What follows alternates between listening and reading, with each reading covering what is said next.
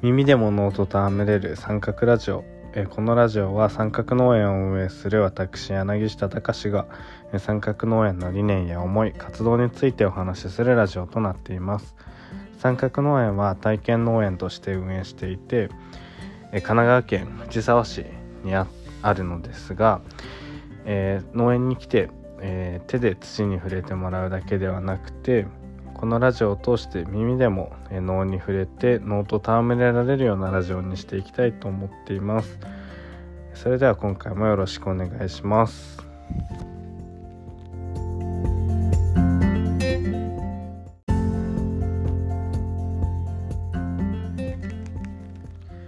はい、えー今回は第14回えトレーサビリティとロゴポリシーというテーマでお話がしたいと思います。まずトレーサビリティという言葉についてなんですが日本語で言うと追跡可能性とかっていう言葉になると思うんですけど商品とか、製品に使われる言葉でそれらが、えーどこで誰にいつどのようにして作られたかっていうのを明らかにするその追跡ができるかどうか追跡の可能性みたいな言葉にを指すとか使う言葉で例えば、ま、とある T シャツ洋服のトレーサビリティって言ったらその売られてる洋服がどこ産どこ製のものなのか中国製なのかバングラディス製なのかどこで誰にどのように作られたかっていうのがちゃんと見えるかどうかっていうような時にその服のトレーサビリティみたいな感じで使われる言葉です。であとロゴポリシーなんですけど僕たち三角農園ではロゴ入り三角農園のロゴの入ったオリジナル T シャツとトレーナーを販売していてその販売にあたってロゴポリシーっていうものを独自に作って販売をしていますそのロゴポリシーとあとそのトレーサビリティっていう言葉について今日はお話がしたいと思います。三角農園でそういった T シャツだったりトレーナーを作るにあたって三角農園では生産から消費をより公正にという理念を掲げているので売る商品が作られるところから売って消費者お客さんの手に届くまでがより公正な過程を経ているものじゃないと売れないというか物を売るその仕組みを模索する公正な仕組みを作っていくっていう理念を掲げているのでただ僕たちはえコットンを作ってるわけじゃないし制服製紙工場を持ってるわけじゃないので公正な形で服を作って売るっていうのは、まあ、難しいというかほぼできなくってじゃあそこそしたらじゃあその仕入れる服仕入れてそれを僕たち販売する形になるんですけどその仕入れる洋服服屋さんだったりのトレーサビリティっていうのがしっかりしているところを選ぶ必要があるなっていうのでえっとそういったプリプリント T シャツっていうんですかね、えーこのロゴを印刷してくださいっていう頼める洋服業者さんっていうのは結構ある中でいろいろ見てあとお知り合いの方とかにも聞いて割とその作っている工場の様子とかどこの国で作っていますっていうのがホームページに明記されている会社さんを選んでまず T シャツの生地っていうのはその会社さんに決めています。でまあ僕たちは作ることはできないけどその会社さんがトレーサビリティをかなり明確に書いてホームページに書いてくれているのでまあそこはとりあえず理念に添えているのかなと思っています。まあ添えているかどうかちょっと本当に自信を持って言える自分たちで作っているわけではないので自信を持って言えるほどではないですけど、まあ、そのホームページをしっかり見て信じて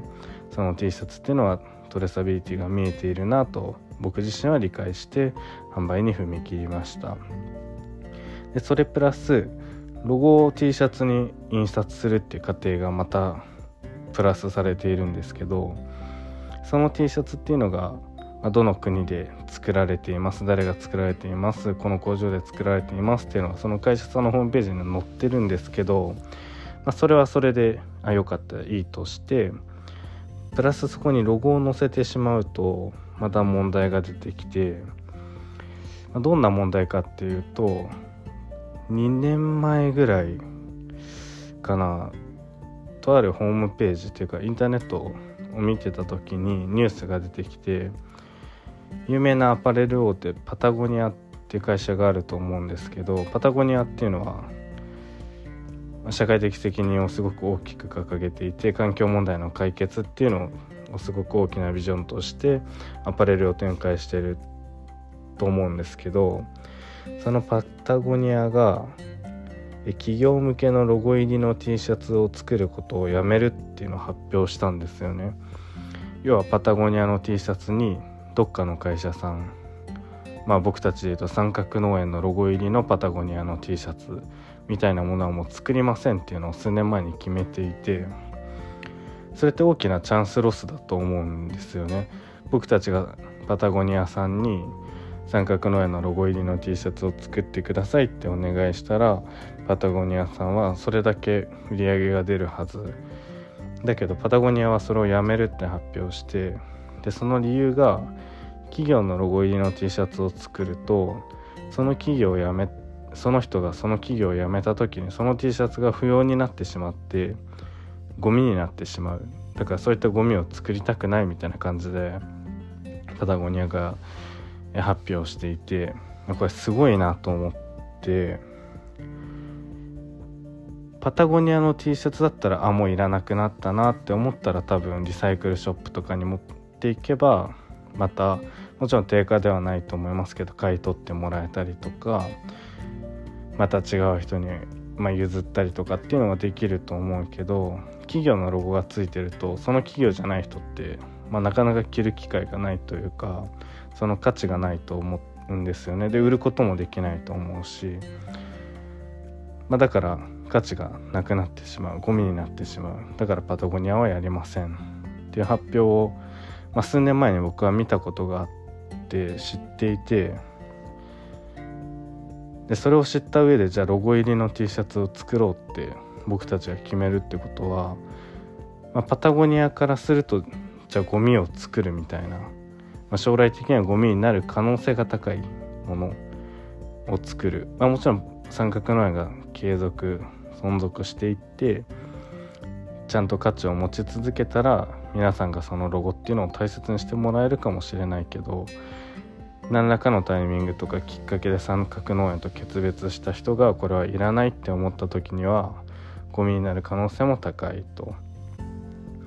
なので僕はすごい悩んでいてまあ、ただ T シャツは作りたい。でどうしようかなって思っていた時にそのじゃあロゴポリシーっていうものを作って僕たちはこのポリシーを持って T シャツを販売しますっていうことが言えればいいんじゃないかなと思ってロゴポリシーっていうのを作ることを決めました。でその内容というかロゴポリシーっていうのが、えーまあ、僕自身がそのロゴってっていうものには何かを象徴する力があると思っていて、まあ、平和なのか正義なのかっていうものを象徴できる力があると思ってまあ例えばパタゴニアで言えばパタゴニアっていうのは環境保全みたいなものを象徴するものになってると僕は思っているし三角農園のロゴっていうものも僕たちが目指す理念っていうものを象徴するものになってほしいなっていうのはすごい思っているし、まあ、それに対して自信を持って胸にそのロゴをつけて僕自身も仕事がしたいなと思っているのでちゃんとそのロゴの力っていうのは生かしたいと思ってるっていうのが一つと それに加えてパタゴニアがその懸念していた必要がなくなった時にゴミになってしまうっていうのがあるんだとしたらでかつまあ売ることが難しいとか。で僕たちはじゃあそれをお客さんから買い取るっていうことをあらかじめ決めておけばいいんじゃないかと思って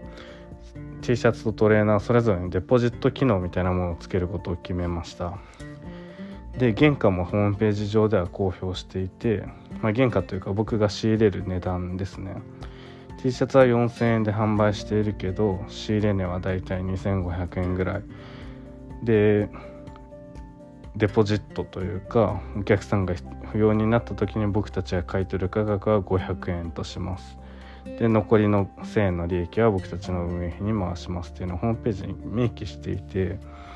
まあ、そうすることでパタゴニアさんが懸念していたようないらなくなった時にどうしようもなくなってしまうっていうのは、まあ、少しはリスクを軽減できるんじゃないかなと思っています。その2つ。ロゴっていうのは正義とか平和を象徴できる力がある。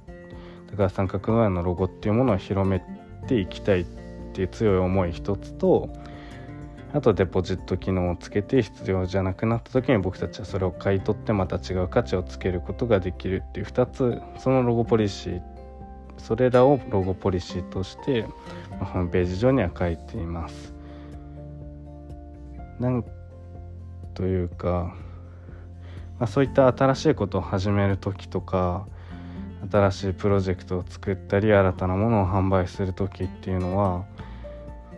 僕としてもやっぱり迷うことがあってもちろん T シャツとかトレーナーを作って販売してですごい多くの方が買ってくれたのでまあ利益自体は先ほどお伝えした通りで、まあうん、すごい多くの方が買ってくれて利益にはもちろんなるけどでもなるんだろうなって思えたとしてもそれを売るって踏み切る時にやっぱり掲げてる理念と反することは自分たちはしたくないしそこに価値はないと思ってるんでじゃあどうしようかなって考えてポリシーを作って折り合いをつけてでどうにか販売に断ち切れたっていう感じです。なので今後も何か新しいことを始めようとか思った時には僕は多分そうやって理念に立ち返ってちゃんと体現できてるかっていうのを考えてまあでももっと大事やりたいっていう大事な思いがあるなって思えたらきっと折り合いをつけてそういったプロジェクトを作っていくんだろうなと思います。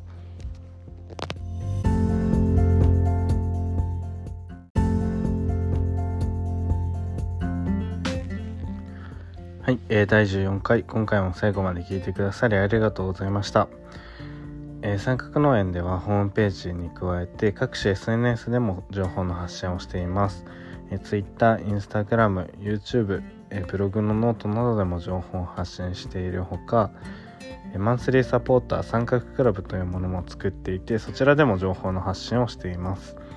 毎週月曜日週に1回メーリングリストにて約3000字ぐらいの週間報告というものを送っています。内容としてはその過去1週間の畑の様子や農作業体験の様子から三角農園が理念の達成に向けて今どのように考えてどのように活動しているかなどをこのポッドキャストのような内容だったり、まあ、もう少し深掘りした内容だったりっていうのを文章に言語化して皆さんと共有しているようなものになっています。マンスリーサポーターなのですが会費は0円から加入することができてまた経済的に余裕がある方は0円から1万円の範囲で余裕のある範囲でお支払いいただいて